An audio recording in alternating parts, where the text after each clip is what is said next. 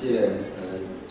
推动呃促成这个上映的所有的呃帮助过这部影片的人，非常感谢。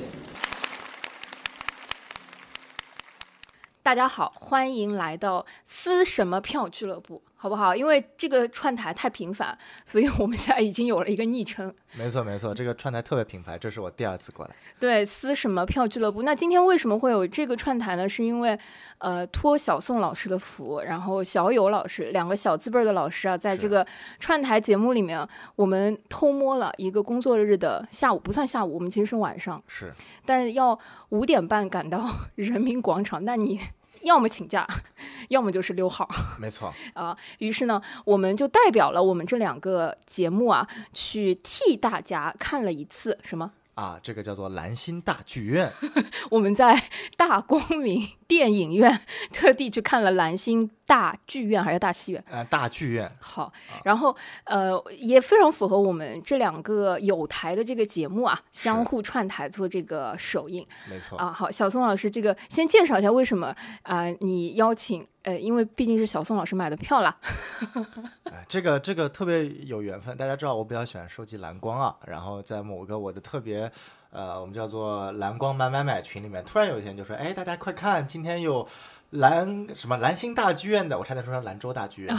没事，蓝蓝星大剧院的首映呢，还有余票，楼上的快抢快抢，然后我们就赶快抢了一张，抢完一张之后，我就在我们的这个撕什么票俱乐部群里面，我们发了一下，哎，大家快看，这个有有。有可能呢，啊，其实就是给我们小姚老师发的，因为我知道群里的其他几位是根本没有时间，另外那几个社畜是没有时间来看电影的，尤其是五点半。啊，主要是因为出现在了五点半。但是呢，说看一场电影呢，我倒是也没有那么激动。关键是我们小宋老师说了，这是首映礼，没错，首映礼的前后啊都有彩蛋，前面放了一个烟花，是呃蓝星大剧院啊这部电影的这个导演娄烨老师，没错，娄公子。嗯，啊，那个小宋老师先介绍娄公子的时候，当时我就愣了，我也不认识，就不知不认识这个昵称啊，叫娄烨老师。然后呢，结尾的时候啊，关键一看这个演员表，有我们的巩皇，哎，是巩俐阿姨，对不起，巩俐老师，就结束了。然后，当然今天其实整体啊，就是在呃观影前是王传君老师啊，然后以及编剧老师，还有声音老师是做了一个提前的映前分享。对，然后结束的时候有赵玉婷老师，也有呃，作为就是这个舞台剧场爱好者，孟京辉旗下很多独幕剧的这个女主演黄香丽老师，然后还有巩俐老师一起就是参与了这个首映礼。嗯嗯，我们根本不是去看彩蛋的，先说一下这个电影，你觉得怎么样？哎呀，这个电影怎么说呢？就是我第一观感啊，就是我觉得还是一部呃从。近这段时间院线片来说，近是多近？就是近一个月来啊！哎呀，你这个一下子就怂了，你敢不敢？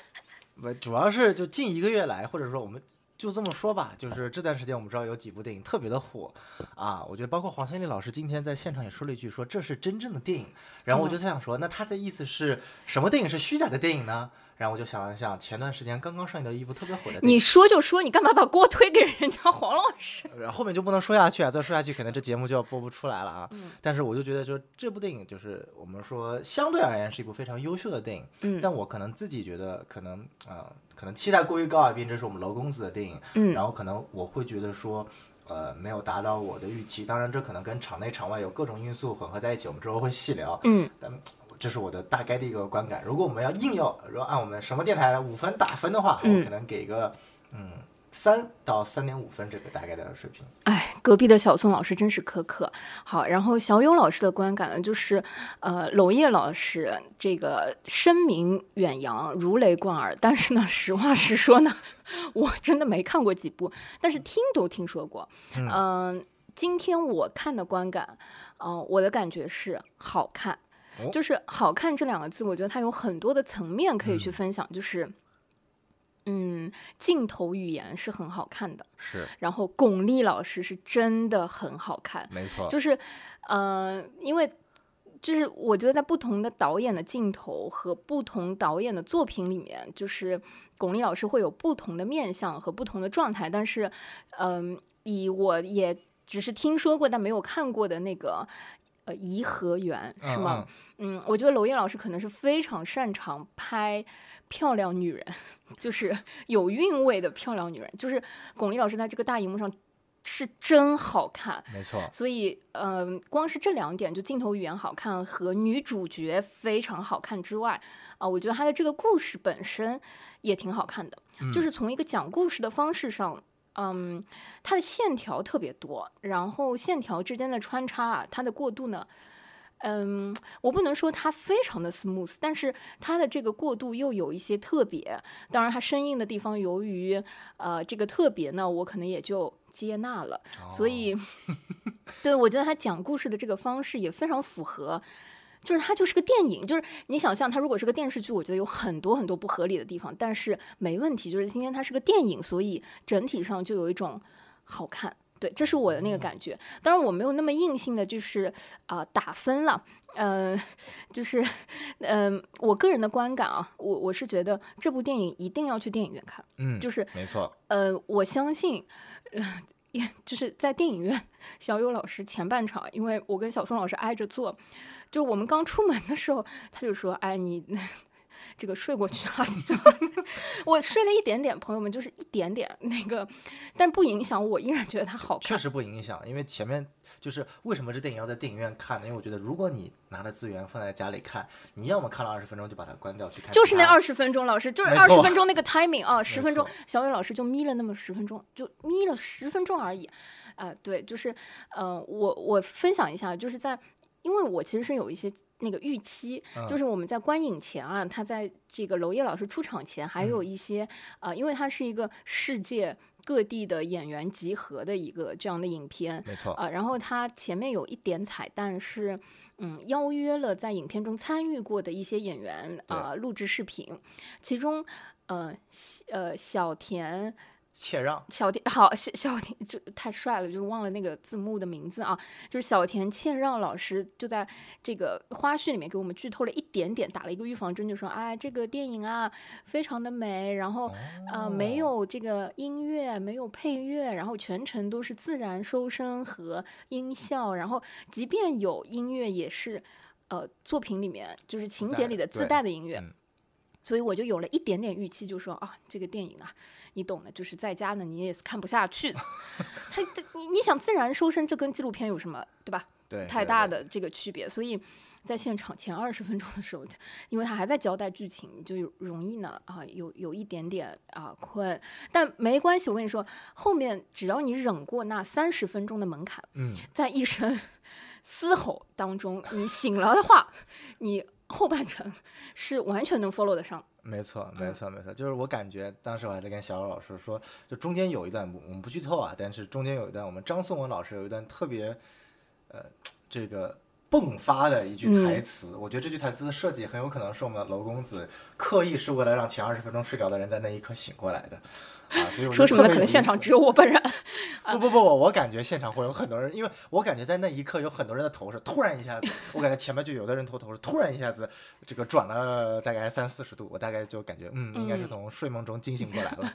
好，然后小勇老师就是觉得这个片子总体如果要让我总结的话，就是两个字：好看。嗯然后它好看的维度，我大概也呃分享了一下，因为我们刚刚从剧院剧场呃出来，就是电影院出来，嗯，然后我其实是还没有跟小宋老师完整的交流过对于这个片子的一些观感跟印象，但是。嗯，我其实最好奇的是小宋老师说的不满足，嗯就是觉得既然这是娄公子的作品，那他应该有他的样子。那娄 公子的样子是啥样子？这个其实我们从表象上来看，这部电影基本上达到了娄公子的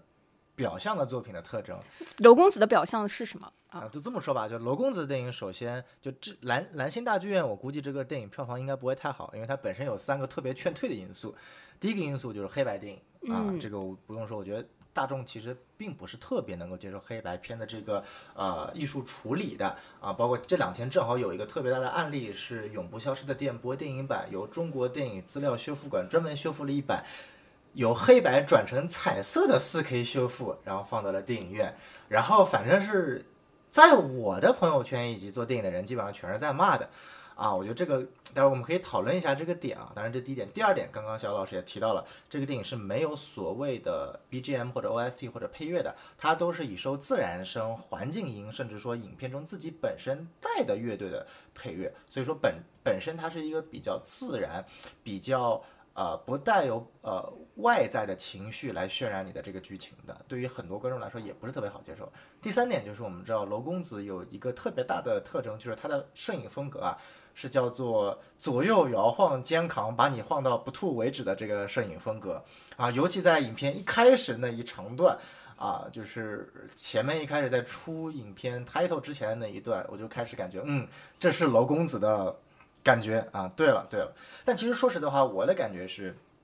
前面二十分钟或者前面半个小时，尽管它很沉闷，很容易发睡，但是。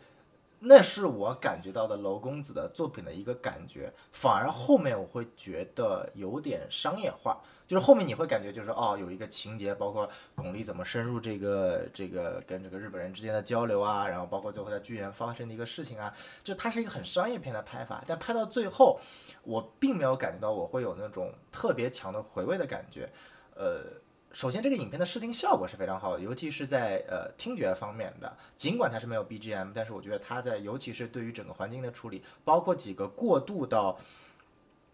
呃，他乐队在现场这个表演的这个感觉，我是很喜欢的。然后，另外我觉得，首先，嗯我不知道就是呃，大家对于娄烨的娄公子本身的印象了不了解？因为娄烨被称为禁片之王，或者叫做娄烨出片必出，呃，娄烨出品必出。竞品，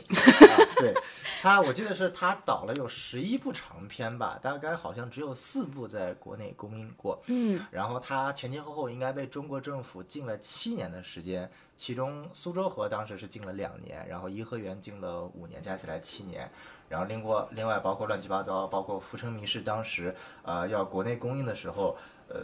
删前前后后删了好久好多片段，导致娄烨最后是没有在公映版本的《浮城谜事》这部电影署名的。嗯，然后我们知道，呃，最近上映两部《风中有朵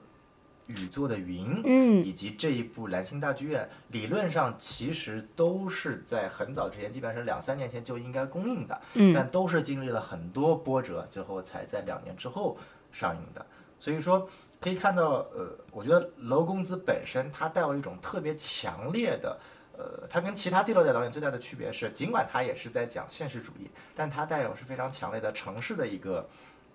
特点的。从苏州河这个毋庸置疑，我们是讲上海，包括他有短片叫做在上海，嗯啊，然后到后面。呃，这个风中云朵雨雨做的云是讲广州的，然后包括前面浮城谜是有武汉，然后包括呃春风沉醉的夜是讲南京，就是它有非常强烈的城市符号。但是在这部当中，其实我并没有感觉到它所描绘的上海，就尤其作为自己的故乡，我没有感受到那种特别强大的。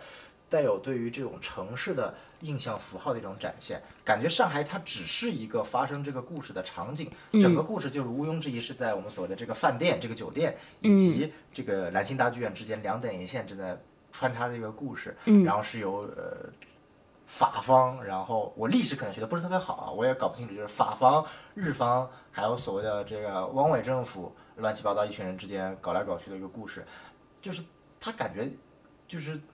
他没有一点点娄烨对于城市的思考和对于城市中人群，呃，艰难生活中的一种身份的一种迷茫的一种感觉，因为这个是我之前看娄烨很多电影当中他一直在强调的特征，不管他拍什么类型，是爱情啊、悬疑啊、犯罪啊之类的。然后这部他类似有点谍战的啊这种感觉，但是嗯，可能。不是特别适合他啊，可能谍战还是适合张艺谋一点吧，这是我最直观的一个感受。我觉得小宋老师讲到的这几个点啊，我我们几乎就是代表了两类观影人群。嗯，就是小宋老师讲到的这几个点，反而是我觉得，嗯，对于像我这样子的观众来说，可能会我先不说看完之后的观感，而是说会因为第一黑白片。第二，它有一些艺术化的文艺的操作，就比如说，呃，不没有典型的 OST，然后是现场收声等等，包括他的这个演员配置，除了有嗯比较扛把子表演，就是我觉得这个角色啊，这个呃娄烨这一部片子的女主角，如果除了巩俐之外，目前我很难想到有其他的女演员能够担纲这担当个。这样的角色，对，就担纲大任去呈现这样子丰富，就我觉得巩巩皇真的是为这部片子里面的这个角色，因为，嗯，这部片子几乎是一个大女主的角色，是可以讲，就是说我我我会觉得，嗯，娄烨导演在这部片子里面，其实把对于城市的关注的这个焦点，可能移到了一个女性角色，或者集中在了一个人身上，是，然后它的维度和复复杂度特别大，所以这几个点啊，几乎就可以满足这个有一点点想要装逼的，哎，就我说的是没错哎，没我们这种啊，就是想去电影院看有一点点装逼，并且呃想要去看一些呃美的审美在线的好内嗯容的嗯典型观众，典型都市观众。没错，OK，一那反而是，比如说小宋老师讲到的后半部分比较结构化的这个作品的部分，是是小友老师全程在线没有睡着的那个，部分，因为那段地方确实就是无法睡着。很很商业，然后也它不是一个贬义啊，商业，嗯就是我觉得娄烨也是在这个过程当中不断的在呃在在想如何与主流的电影去共存，因为在现在这个嗯时代，你再不去与主流电影共存，你只可能消亡。嗯啊，你比嗯如说贾樟柯已经开始在慢慢的与主流电影共存了，从他一开始的纯文艺片慢慢转成类型片，啊，包括《山河故人》到《江湖儿女》，像娄烨，我觉得，嗯，从《风中》然后再到这一部，其实也是在一个类型和商业的当中，在相应程度的一个去融合吧。先融合好不好不说，但是确实它本质上肯定比所谓的我们十一档的两部献礼片，它在艺术上和这个我不知道这能不能说啊，就就就要好那么一些些。嗯，就是他的艺术的处理跟审美真的是非常的在线。然后小宋老师讲到，就是对于都市人群生活和底层人民生活的这个片段，其实有两个镜头的画面，我当时在电影院看的时候就有一点点疑惑和出戏，说为什么他要在这里放这个东西？嗯嗯、先说这个剧啊，就我们说到现在呢都没有讲剧情，因为实话说呢也没有那么重要，只要你去看了，你就完全能够 get 到他这个剧。就我觉得这个剧情啊，它到底讲了什么啊？最后反正也不是那么重要不重要。对，就是美是它最重要的一个点。然后呢，呃，甚至我觉得这个片名啊叫蓝星大剧院，不如叫哎叉叉大饭店。对我一开始也是这么想法，就是我觉得整个故事是围绕在那个饭店发生的，为什么要叫蓝星大剧院？但是呢，出门之后啊，我跟这个小宋老师两个人对了一下，都嗯没有记得住那个饭店前面的叉叉叫什么名字啊没。错，我们只是在最后 滚字幕的时候看到很多的。外景和这个内饰是感谢上海和平饭店啊，大家已经嗯能感受到，就是它确实就感觉就坐标就是说是上海和平饭店发生的这样子的一个故事。嗯，其中我说，哎，比较有可能娄烨对于城市人民生活这个思考的这个镜头是什么呢？嗯，就是这个饭店的饭店经理在其中一个、呃前二十分钟到半个小时左右的空镜里面，他在呃一个楼道里找找人或者找东西，然后进嗯入到了底层的这个饭店幕后的呃洗漱、熨烫啊、然后呃工作间，没错，几个镜头的切换，然后切换到一些女工在洗衣服和女工在熨烫，和饭店正面和饭店外部的那些车水马龙和这个形象形成了鲜明的对比，然后就没有然后了，就就是哎，这个镜头啊，我觉得如果剪掉，一点影响都没有，好不好？是对，就是 就是一不推动剧情，二没有，就反正就是一个导演个人意识和个人风格的一点点在里面的这个体体现。对没错，我觉得可以这么理解，因为呃，我是觉得在这个观影过程当中呢，有其实有几点还是比较能够呃让我感受到新奇或者说喜爱的。嗯比如说，首先我觉得第一点，呃，它在前面的剪辑和过程当中会让你产生一种戏中戏的感觉，嗯嗯嗯就，是。呃，我不知道他为什么这么处理啊，当然我们可以最后谈。但是我觉得他就是有时候你是分不清楚他到底是在排戏的过程当中，还是真实发生的过程当中。故意的，非常明显。对，然后这一段就是其实，因为包括他那个戏的场景，理论上就是在最后一幕的那个发生的那个什么酒吧，嗯对吧？那个叫码头船屋酒啊，吧，对，船屋酒吧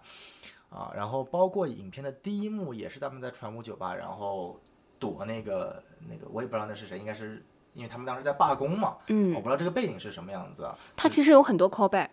对，它有嗯很多 callback，、但是就是说它会有很多给留白的空间，让你去遐想这到底是怎怎么样子的。包括巩俐这个角色，呃，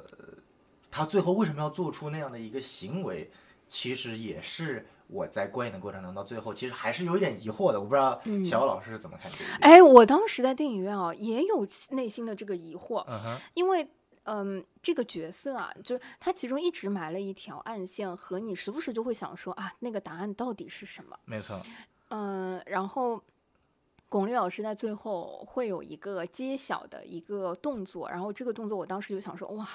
这女子太了不起，太深谋远虑了。她可能是为了更大的战局和更高的这个思考，所以。做出了那样子当下的那个决定，就嗯，就是 respect，OK，就是我我当时就觉得说，哇，这个剧本真的，我我就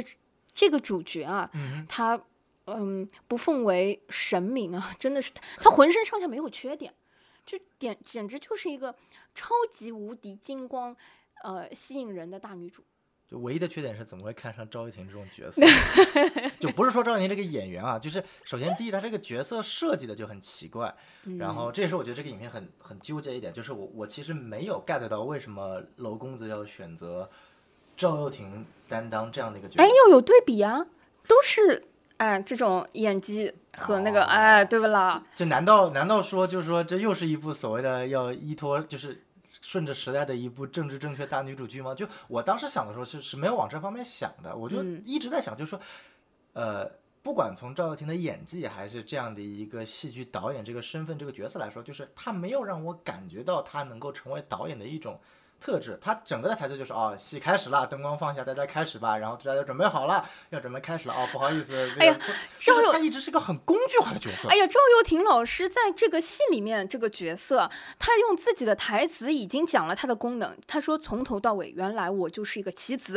就就说了呀，就是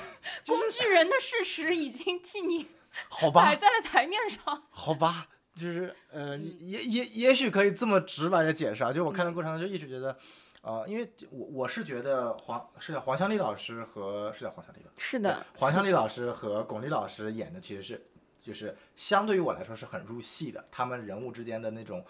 本身他们的互动和他们对于整个角色的诠释，包括黄湘丽老师跟。呃，王传君老师，王传君老师的这个对手戏，其实也是那一段，我直接就想到了，我不知道娄烨导演有没有借鉴啊，就非常非常像呃，Quentin Tarantino 在《无耻混蛋》里面的最后那一幕，嗯，你呃，小老师你看过是吧？嗯嗯，对，就是一样的，就是一个，当然那个那个他们展现的是一种相爱相杀，这个我们知道，明显看出来不是相爱相杀，但是情节设置还是蛮有一种。呃，相似的感觉可能是一种致敬吧，啊，我觉得这个设计的还是很有新意的。但是赵又廷老师的这个角色呢，就让我感觉全程，呃，也许你可以把它当做一种工具人的视角，但是从我对于这个角色站在整个戏的上面的立场，就会感觉他特别的多余。包括这条爱情线，它的目的是什么？巩皇饰演的这个角色，他真的爱这个男人吗？他到底爱的是谁？他为什么？他对于自己这个。呃，女演员的这个身份的认知到底是什么样子的？就是说，她其实也是有种，就是如果这么说，巩皇她这个角色也是有种对于身份的认知的迷惑。她到底是一个所谓的被法国人养大的特工，还是一个女演员？这样的一个认知，我觉得其实也是在这个过程中，包括最后一幕，其实最后一幕所谓的戏中戏，你不失为可以看成巩皇这个角色在弥留之际，他可能。嗯，他存在的一种想法，可能更偏向于他其实想要去真正成为一个没有那么多其他身份，他只想成为一个女演员身份的这样的一种认知，这是我的看法。嗯，啊，然后，所以也有可能他最后做的那个决定，包括其实呃那句尼采的话啊，大家影片当中可以去看一下，也是整个影片当中最后设立的一个题眼的。嗯，甚至尼采的这个话是在《少年维特之烦恼》这本书的。那个扉页和这个呈现当中，所以它其实有很多的，嗯，我觉得偏，嗯，知识分子气，就是就是那种嗨点和和那个梗的那个存在的，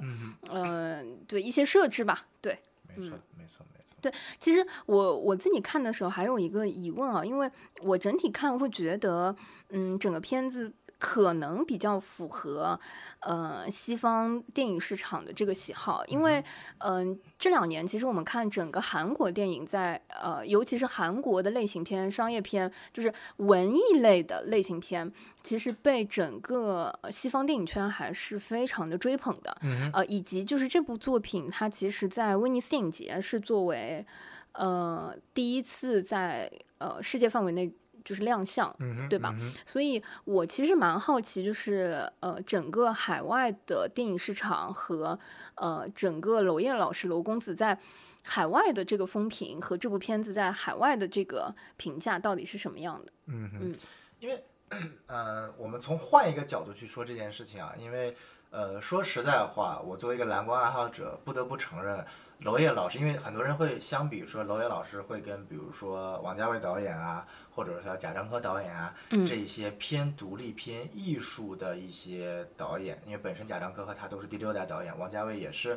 王家卫其实也一直是在对于城市、对于人的身份上一直在去考虑的。同样，王家卫也特别喜欢拍上海。嗯包括他的《花样年华》，嗯尽管他设置在香港，但他其实是在拍上海。嗯那同样的，娄烨也是在拍上海。那跟王家卫、贾樟柯相比的是，呃，娄烨在国外不能说没有认知度，但是其实是远远没有另外两位的认知度高的。啊、一个侧面反映是王家卫和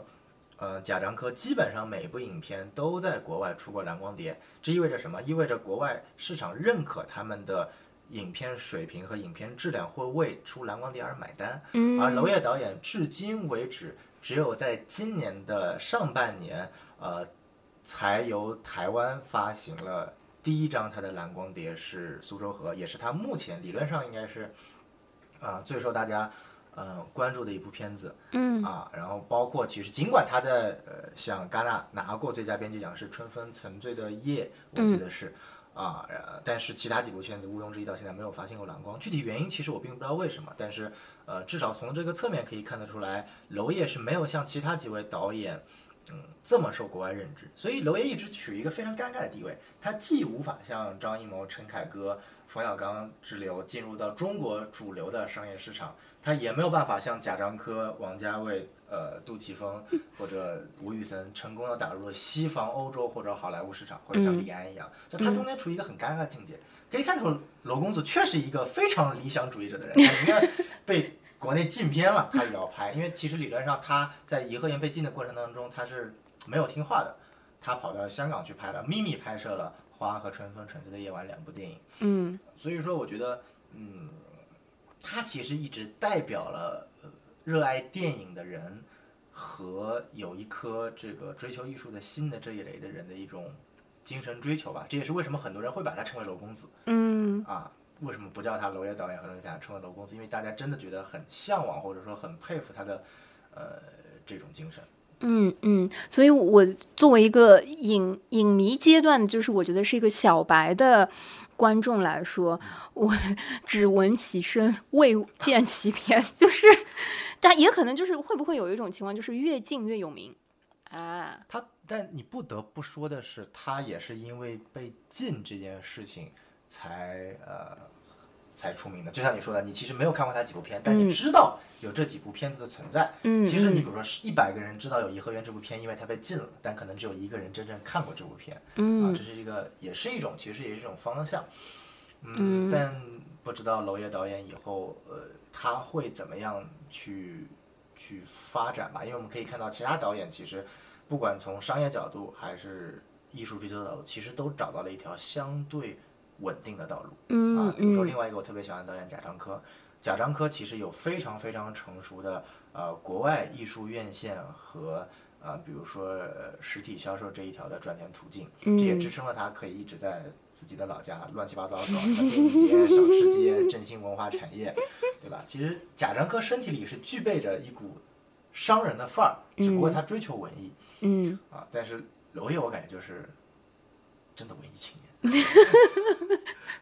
好的，反正这个片子啊，我觉得既然是真的文艺青年好好拍出来，并且请了一些啊、呃就是实力担纲的。其实黄湘丽老师因为在舞台剧的剧场呃这个嗯圈层或者说舞台剧观众心目当中已经不是一个特别陌生的名字，我觉得就是实力文艺女青年，好吧？就是呃在孟京辉导演的这个旗下，《一个陌生女人的来信》，包括呃近期的一些新的呃独幕剧的呃一些。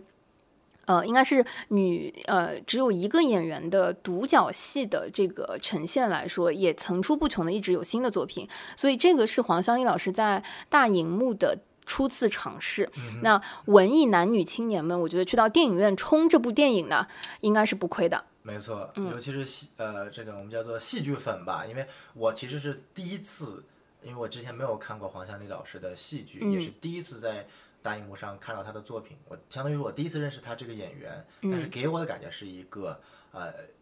也许有点过，但是一个能够非常进入这个片子当中，跟这个氛围能够有一定融合的，相比他而言，嗯、就比赵又廷融合的要好多了。不是，这我觉得这个角色，就黄湘丽老师扮演的这个角色本身啊，也是增加了整个作品里面的那个戏剧感和这个文艺的那个质感，对，好不好？就是，嗯，实话说呢，我觉得这部片子呢还是最适合叫做“叉叉大饭店”，叫做布达佩斯大饭店。哎，不不，布达佩斯那个美感不是的啊，整体这个黑白片的这个质质感啊，我嗯管它呢，反正就叫叉叉大饭店吧。对，反正因为它更像一个谍战片，没错。呃，然后反而是剧院和剧场的部分，因为开始进入的时候呢。我跟小松老师在看之前还在啊、开玩笑说啊，这个符合我们这两两个台这个串台的这个部分，可能是因为这个片名啊，它讲的就是一个女演员啊，就是讲的一个戏剧啊。实际看下来之后，跟大家分享一下，就是没有什么大关系，好吧？你们也知道了，这个作品里面的这个导演啊。就是一点不作为，哈，所以这个戏，这个戏中戏里面的这个戏啊，也没什么好看的。但是呢，今天我们看了首映啊，首映现场，那真的是精彩二字没错，啊，无法概括。我呢是第一次在国内看首映礼，呃我也是第一次在国内看首映礼。我是不相信的啊。然后我就问小宋老师为什么是，他说啊，因为这是第一次在国内，他以前看首映礼呢，经常在国外说说看你今天的观感。哇，这个 你这个哇，里面有很多的情感丰富。就是可能是我的预期出错了，因为这这个不纯粹是首映的问题啊，也是我的问题。首嗯先第一点就是在我的印象里，因为我其实看这部电影来，纯粹是想第一次能够见娄烨导演一眼。我我对于见老师，我们在二楼也没有拿望远镜，你的这个见啊，能看能看到真人，我觉得已经够了。就是我发现啊他在离我一公里范围之内那种，就是嗯，这就是这这这这票价花的值了。嗯啊，这是第一点。然后，但是我当时期待的就是说你，因为当时我们知道，就是说映前会有娄烨导演的这样的一个呃出场嘛，嗯我的感觉就是可能更像那种电影节或者那种专门的学术放映，他们会有一个人类似于座谈的形式，一千个人，那个场子有一千人没有吧？没有但是那个真的是吓死了宝宝，就是这个看电影啊，上下二楼。我以前在电影节也是看过这个场子的，嗯但这个场子你要做学术放映啊，有一点过分了，老师，这个期待就是很不合理，好不好？啊，那可能是我的期待不够合理吧，但是但是我没有想到，就是，但是后来想想也是，你想一场首映里，其实相对于我们这些，比如说是啊、就是那些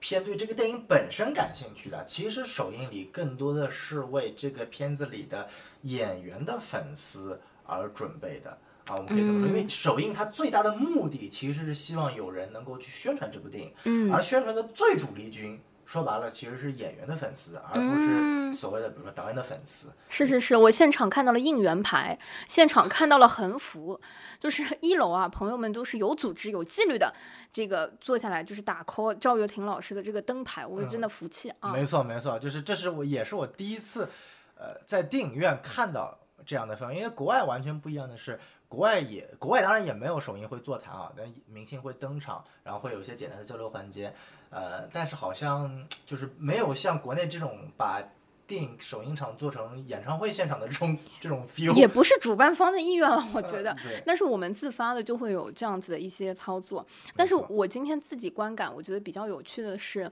嗯，我我因为也在呃这样子的，就是。同样，这个厅啊，大光明的二楼的，嗯就是有两层楼的这个厅，看过电影节的作品。然后当时非常巧看的是，嗯，乌迪·艾伦的那个电影，啊哈对，就是电影节，我觉得大家还有一个预期，我就是来看电影的。没错。但是今天啊，我觉得 现场观众的这个对于秩序维护的这个挑剔感，就特别容易激动，特别容易动怒。是是是。就现场在观影的过程当中起了很多的纷争，就时不时。没错。我有的时候觉得。忍一忍，可能这个 观影效果会更好。没错，我大概计算了一下吧，整个观影过程中总共掉了九次手机，反正不管掉了什么，就发起嘣的声音是，我是不是有？我就想是不是那些人睡着了，然后手上的东西不小心掉下来了？就我一直在想这点。然后这是第一个，然后第二，反正我们的后右后方一直有稀稀碎碎的争吵声音，好像是两个男的一直在互相骂骂咧咧的。对。然后我们的。左前方靠近这个二楼最前面的位置，似乎有是一帮粉丝乱七八糟，天天吵来吵去。然后临近整个影片放末尾字幕的要开灯的时候，发生了最大的这个一次一次冲突。然后多人反正站了起来，然后站在我们后面的人就说前面人坐下。因为其实说实话，这这个我觉得也很好，也也可以讨论，就是说观影秩序的一种极端化的呈现。我们知道，就是我其实回国之后一直看见有一个非常。蛋疼的感觉，就是你确实国内的观影环境会比较差一点，比如说有人说话、吃饭，甚至我吃饭有有 有。就我看过的最离谱的是什么？就是大概一个月前那个贾樟柯的《一直游到海水变凉》上映，我当时专门挑了一个没什么人的场，我就想安安静静的享受一下文艺片。结果跟我同场还有两个人，我就想两个人应该没有关系。但最牛逼的是前面那个女的坐我正前方，从头到尾，因为那部电影讲的是文，就是文艺作家的一个访谈嘛，就每出现一个作家，这个人就拿起手机拍一张；每出现一个作家，拿起手机拍一张。中间正好要凑齐九图发朋友圈的呀，不止九图，他至少拍了有三十次，就是他。他我就是一直，他每隔一两分钟拍一次。我前面，因为他正我正前方，我前面忍了，那毕竟不像说话。但后来他实在太影响我了，就是每隔十秒钟，每隔二十秒他要打断一次。然后后来实在忍不住了，因为我爸妈还，我跟我爸妈一起去看的。后来我提醒他，我说拍拍，我说你你别拍了，有点影响我们后面看。嗯嗯。然后这然后这还不是最蛋疼的，最蛋疼的是什么？他往旁边移了两个座位。继续拍，这不是继续拍最蛋疼的结果，发现最蛋疼是什么？他开始时不时的回头看我，大概每二十秒回头会看我一眼。我用余光瞟到了，但我也不知道他要看我什么。直到我发现什么，就是我不是戴着口罩嘛，有人要戴口罩。然后后来实在太热了，或者太闷了，我把口罩只要放下一下，那个人看到了说：“哎，你口罩没有戴啊，你也违反规则了。”哦，我当时就震惊了，你知道吗？就是他为了还我那么一下，就一直在盯着我，电影都不看了，就是。这个电影本来就不是拿来看的，可能，嗯，对他来说，哎，不是说是说一个吃饭的故事吗？没有，就我想指的意思是，这是可能遇到一些乱象，但是我们会发现，现在尤其在电影节或者这种场所，会出现一种另外极端化，就只要你发起一点声音，讨论一点声音，拿起手机看一下，旁边就可能会有那种，我不知道叫特别热爱电影还是特别特别强原教旨主义的氛围的人，对我一直觉得。我已经是原教旨电影主义的人了，还好还好，但是我其实无法理解，就像你说的，稍微忍那么一两下，大家也不是一定有意的，他就经常会发现，包括今天就是大声的喊，就啊闭嘴。啊！不要看手机了，就好像你巴不得全场知道那个人在看手机一样，其实是蛮影响整个观影氛围的。是的，其实我有的时候觉得，大家有同场一起看一场电影，或者是看一个演出的缘分，也挺不容易的。当然就是自律是很重要了，但剩下的就是稍微友好的这个气氛本身，其实也是维持整个空间和整个场域比较愉快的一个休闲和观影体验的一部分。没错。那这个部分呢？啊。我们今天呢也不能怪大光明电影院，对吧？但是，但是有一个部分呢，今天我们是一定要提一下，因为毕竟呢，这是巩俐老师啊提出的这个针对大光明电影院首映场的啊一些啊放映分享。没错，这个其实这也是我特别惊讶的，因为我们知道这部影片是个黑白电影，然后我看到一半，我在想这个电影到底是就是我刚看到五分钟开始。我就脑子在想，这电影到底是一部黑白电影，还是一部把饱和度调到最低的彩色电影？因为它只要在内饰极黑的环境下，它是会泛红的。因为正常来说，这个呃，稍微对于光学稍微有点了解的话，像我们学的过程当中会知道，这它可能是放映机的问题。但是我在想，就是首先第一点，这是一个首映场；其次，这是大光明电影院总院的最好的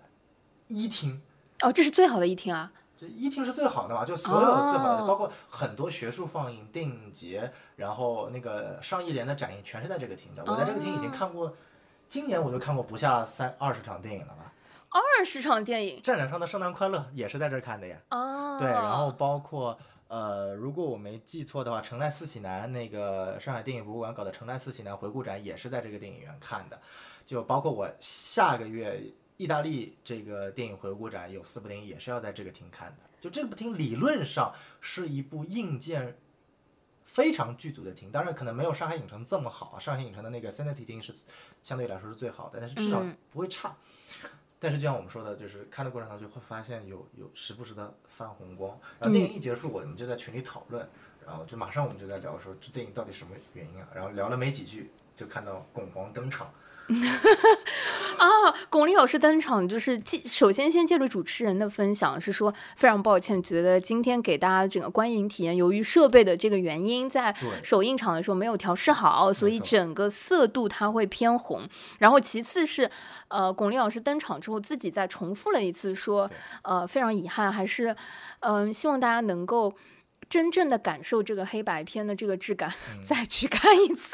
就是一般来说我们首映场总归会给电影院一点面子，但是巩皇我不知道那天是不是真的是被气到了，还是不是那天，就是今天，就是一个小时之前，对，还是怎么样？就是我我其实，而且当时巩俐老师相当于说他其实是语他的语速也是没有完全准备好，也是有点坑坑绊绊的。我是感觉他就是真的是没有出现这种情况，然后真的是把嗯自己内心最直观的，因为他直接就是说希望大家去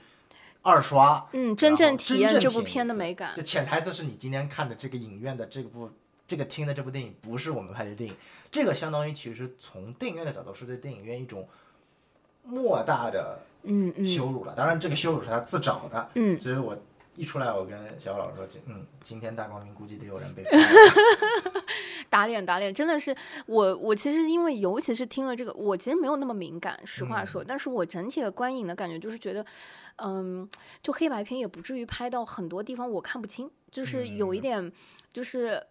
感受不到它所谓的那个美感，就是它黑的地方，因为那个色调和那个色度的关系，就特别的乌漆嘛黑，就是它不是那种清新和舒适的那种黑白片的感觉。所以呢，我确定我肯定是会再二刷一次。嗯，嗯，关键是这部电影啊，如果放在电脑上二刷，约等于就是没有，就是因为因为这个色调和这个色度，实话说，如果即便你家里有投影仪，我觉得也很难调到一个就是呃影院的那个质感。对，因为正常来说，大家看电影要么白天看，要么晚上看，但是至少是就你也不会像电影院把所有灯都关上了看，但嗯只要你不把灯关上来看，一个黑白片啊，啊，尤其是在很多室内戏的情况下，你是根本看不清楚他在讲什么东西 啊。但但反过来说，其实呃，不知道小老师你是怎么看？就是我们我们跳一下，就是我嗯突然有个想说，就是说你是怎么看巩俐饰演的这个角色和黄湘丽老师饰演角色他们俩之间的这个关系的？嗯，因为中间嗯其实我们有一场戏，其实有两场戏，其实一直让我很疑惑。呃，因为我们知道，呃，在我的理解中，他跟黄欣老师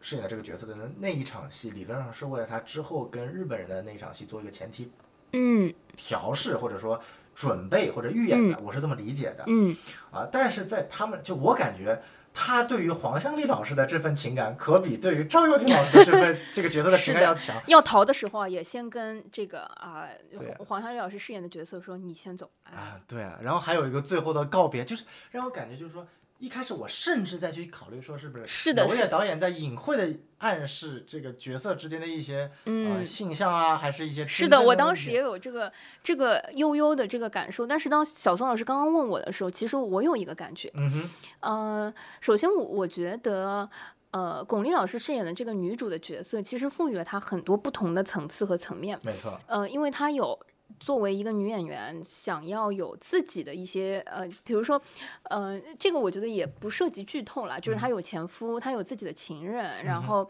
她在呃，她有自己的养父，从小被孤儿院。啊，这个收养长大。对。那，嗯、在这些维度之外，然后出现了黄香丽扮演的这个角色，其实，在开场没多久，他就挑明了这个身份，其实是有一些，呃，特工和这个关系在的。然而，我觉得是在片子的后半程，让我感受到说，其实这有一种惺惺相惜和自己影子的那种感觉，和那个角色，所以他会越发珍惜和希望他能够活命和更好。就，嗯，我说实话，其实整体我今天在看这个片子的时候，没有特别刻意的去理解所有的。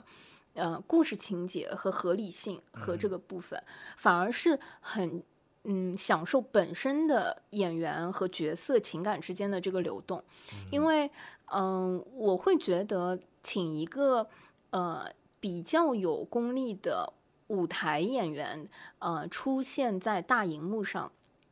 在扮演这个角色的时候，我觉得是有。导演的巧思的，因为这个角色他可以做的稍微用力和稚嫩，反而会显得好像比较符合这个角色的一些特质。而舞台剧演员进入到呃大众媒体，比如说电影或者电视剧的时候，其实他未必会非常适应，因为自然会带着一些呃舞台表演的一些有一些用力的痕迹，而这个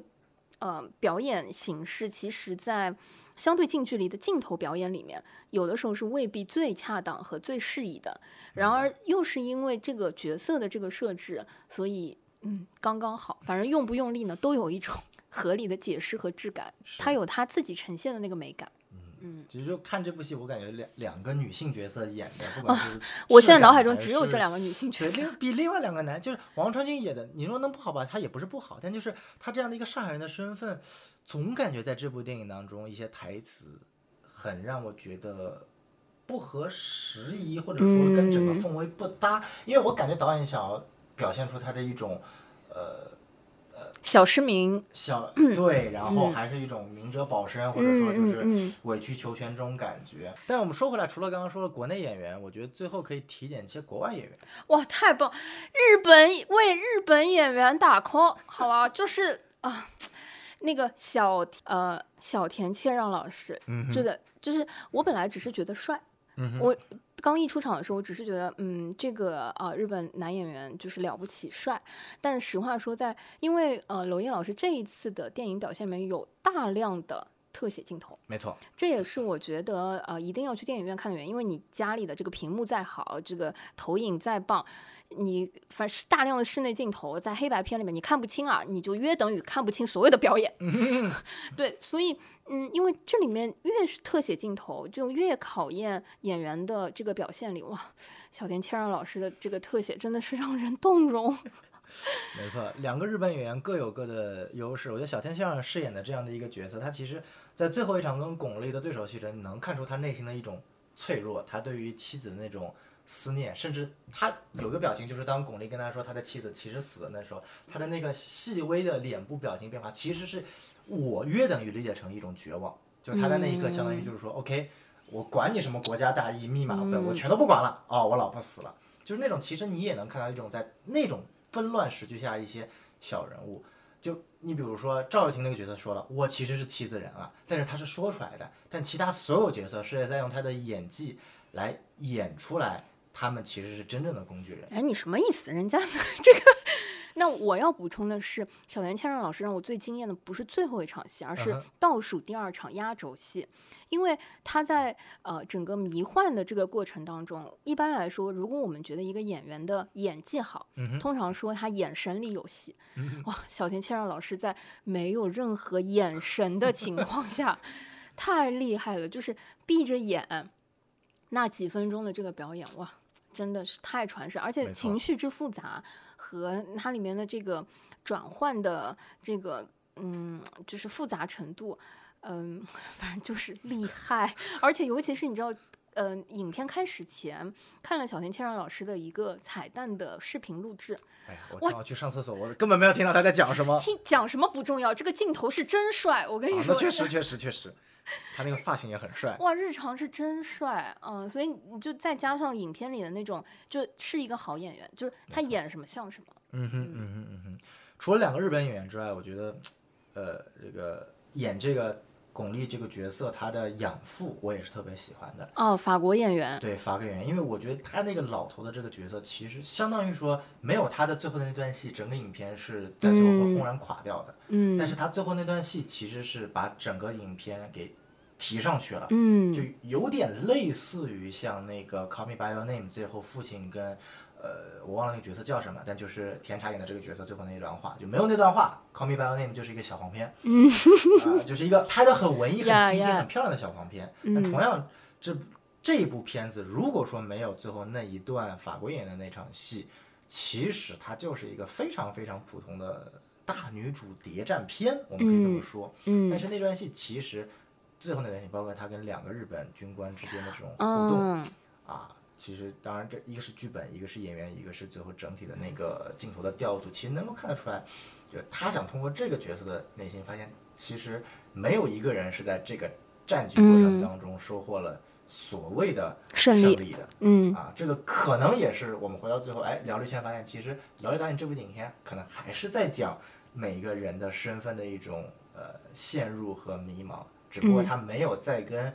电影这个城市本身有关，而是嗯。具象化到了这个饭店和这个剧院。那这里我就要提出来一个问题，就是为什么这部影片特意叫兰心大剧院？因为我不熟嘛，真的有兰心大剧院这个地方存在？有的。呀，上海就是有一个兰心大戏院，而且啊、呃兰心大戏院确实跟就一定程度上，我甚至觉得这可能是呃，因为当然它是由小说改编了，嗯但它可能也是真实事件改编，因为嗯、呃所谓的兰心大戏院和和平饭店，呃，曾经在呃一九三七年到一九四就一九四零年左右，它其实在老上海的。这个历史脉络和呃文艺舞台上确实是有呃类似的这个定位和类似的这个分量了。嗯，哦，对，现在兰心大戏院还在运营呢，只是就是 那当然，只是戏可能没有那么啊、那么多那么好啊。我的哎脑子里只有美琪大戏院。啊，就就这个我我就那个呃长乐路、静安、黄埔这个范围，这个附近有很多老牌的剧院。对，嗯，这个看来要以后多多的跟撕票俱乐部认识一下，了解一下戏剧的这个行业的知识。不是不是，只是碰巧碰巧啊。你要是呃讲到北京的这个就是传统剧院什么，我可能就没有那么熟悉。对，对，就是嗯，反正我觉得整体上来说，大家不不必把它觉得这是一个跟呃戏剧。有关的作品，其实我整体看的时候，觉得它就算放在车墩啊，对，它可能也有一部分是在车墩拍的啊。反正就是，嗯，整体这个故事就算架空，它也成立。就是就像小宋老师说的，其实这一部片子，我觉得它只是借用了老上海的氛围和这个时代背景。对。但是，嗯、我个人认为这个片子对于整体的这个呃城市的连接确实是很淡的，就是它放在呃香港，放在呃一放在沈阳都可以，哦是吧？哈尔滨就像你放在悬崖之上那个城市，其实也没有什么是区别的。因为我其实这部电影中没有太看得出来上海这个调调。就对除了王传君那几句特别我感觉不合时宜的上海话之外，是的，是的，连就是一些元素化的东西，我觉得其实也没有视觉元素化的东西也也很淡很淡，所以它就算架空放在东北的环境也 OK。所以嗯，我还是觉得它，呃，回归到演员作品和审美上的一些呈现上，可能不会让呃文艺男女青年 特别失望。嗯。就是它确实是我我个人近期那个近期可能有呃一两年吧，哦，一两年，对，就是因为疫情之后，其实我觉得在电影院看到的文艺片的量确实也是呃更少了。对对，所以它也是近期我觉得在电影院看的文艺片里面，我觉得是属于呃美的，就审美非常在线，然后好看。没错，没错，没错，这个确实，这应该也是疫情之后我看过的，在视效上和视就从视听层面两个层面来说最优秀的一部片子吧，比这个长津湖这个所谓的 这你看了吗？你 看了呀，哦，你 不不不，这今天我们的节目不聊长津湖了，好不好？就停在这一这一趴。停在美的东西上，咱们不去想其他的了。好的，谢谢大家，这就是我们今天呃撕什么票俱乐部。没错以以后可以经常约着一起看电影什么之类的，没有问题。这样这样，你跟跟孔老师就可以配一下对，都可以在影院睡着了 啊。就基本上我大概熟悉你跟孔老师对于影院在影片看电影的时候睡着的这个契机节奏，基本上是一致的。哎，我们就是一些很俗的大众观众呀。不不不不，这这这，我是真的是忍着没睡，我是忍着没睡。这个这个。其实说实在话，前面确实很闷。没关系的，朋友们，反正你们也知道，就是顺一点点不影响观感，的，好不好？真不影响。好的，谢谢大家，然后也非常期待大家可以跟我们分享你们去电影院看了之后跟我们不一样的观感和一样的观感。谢谢。好，谢谢。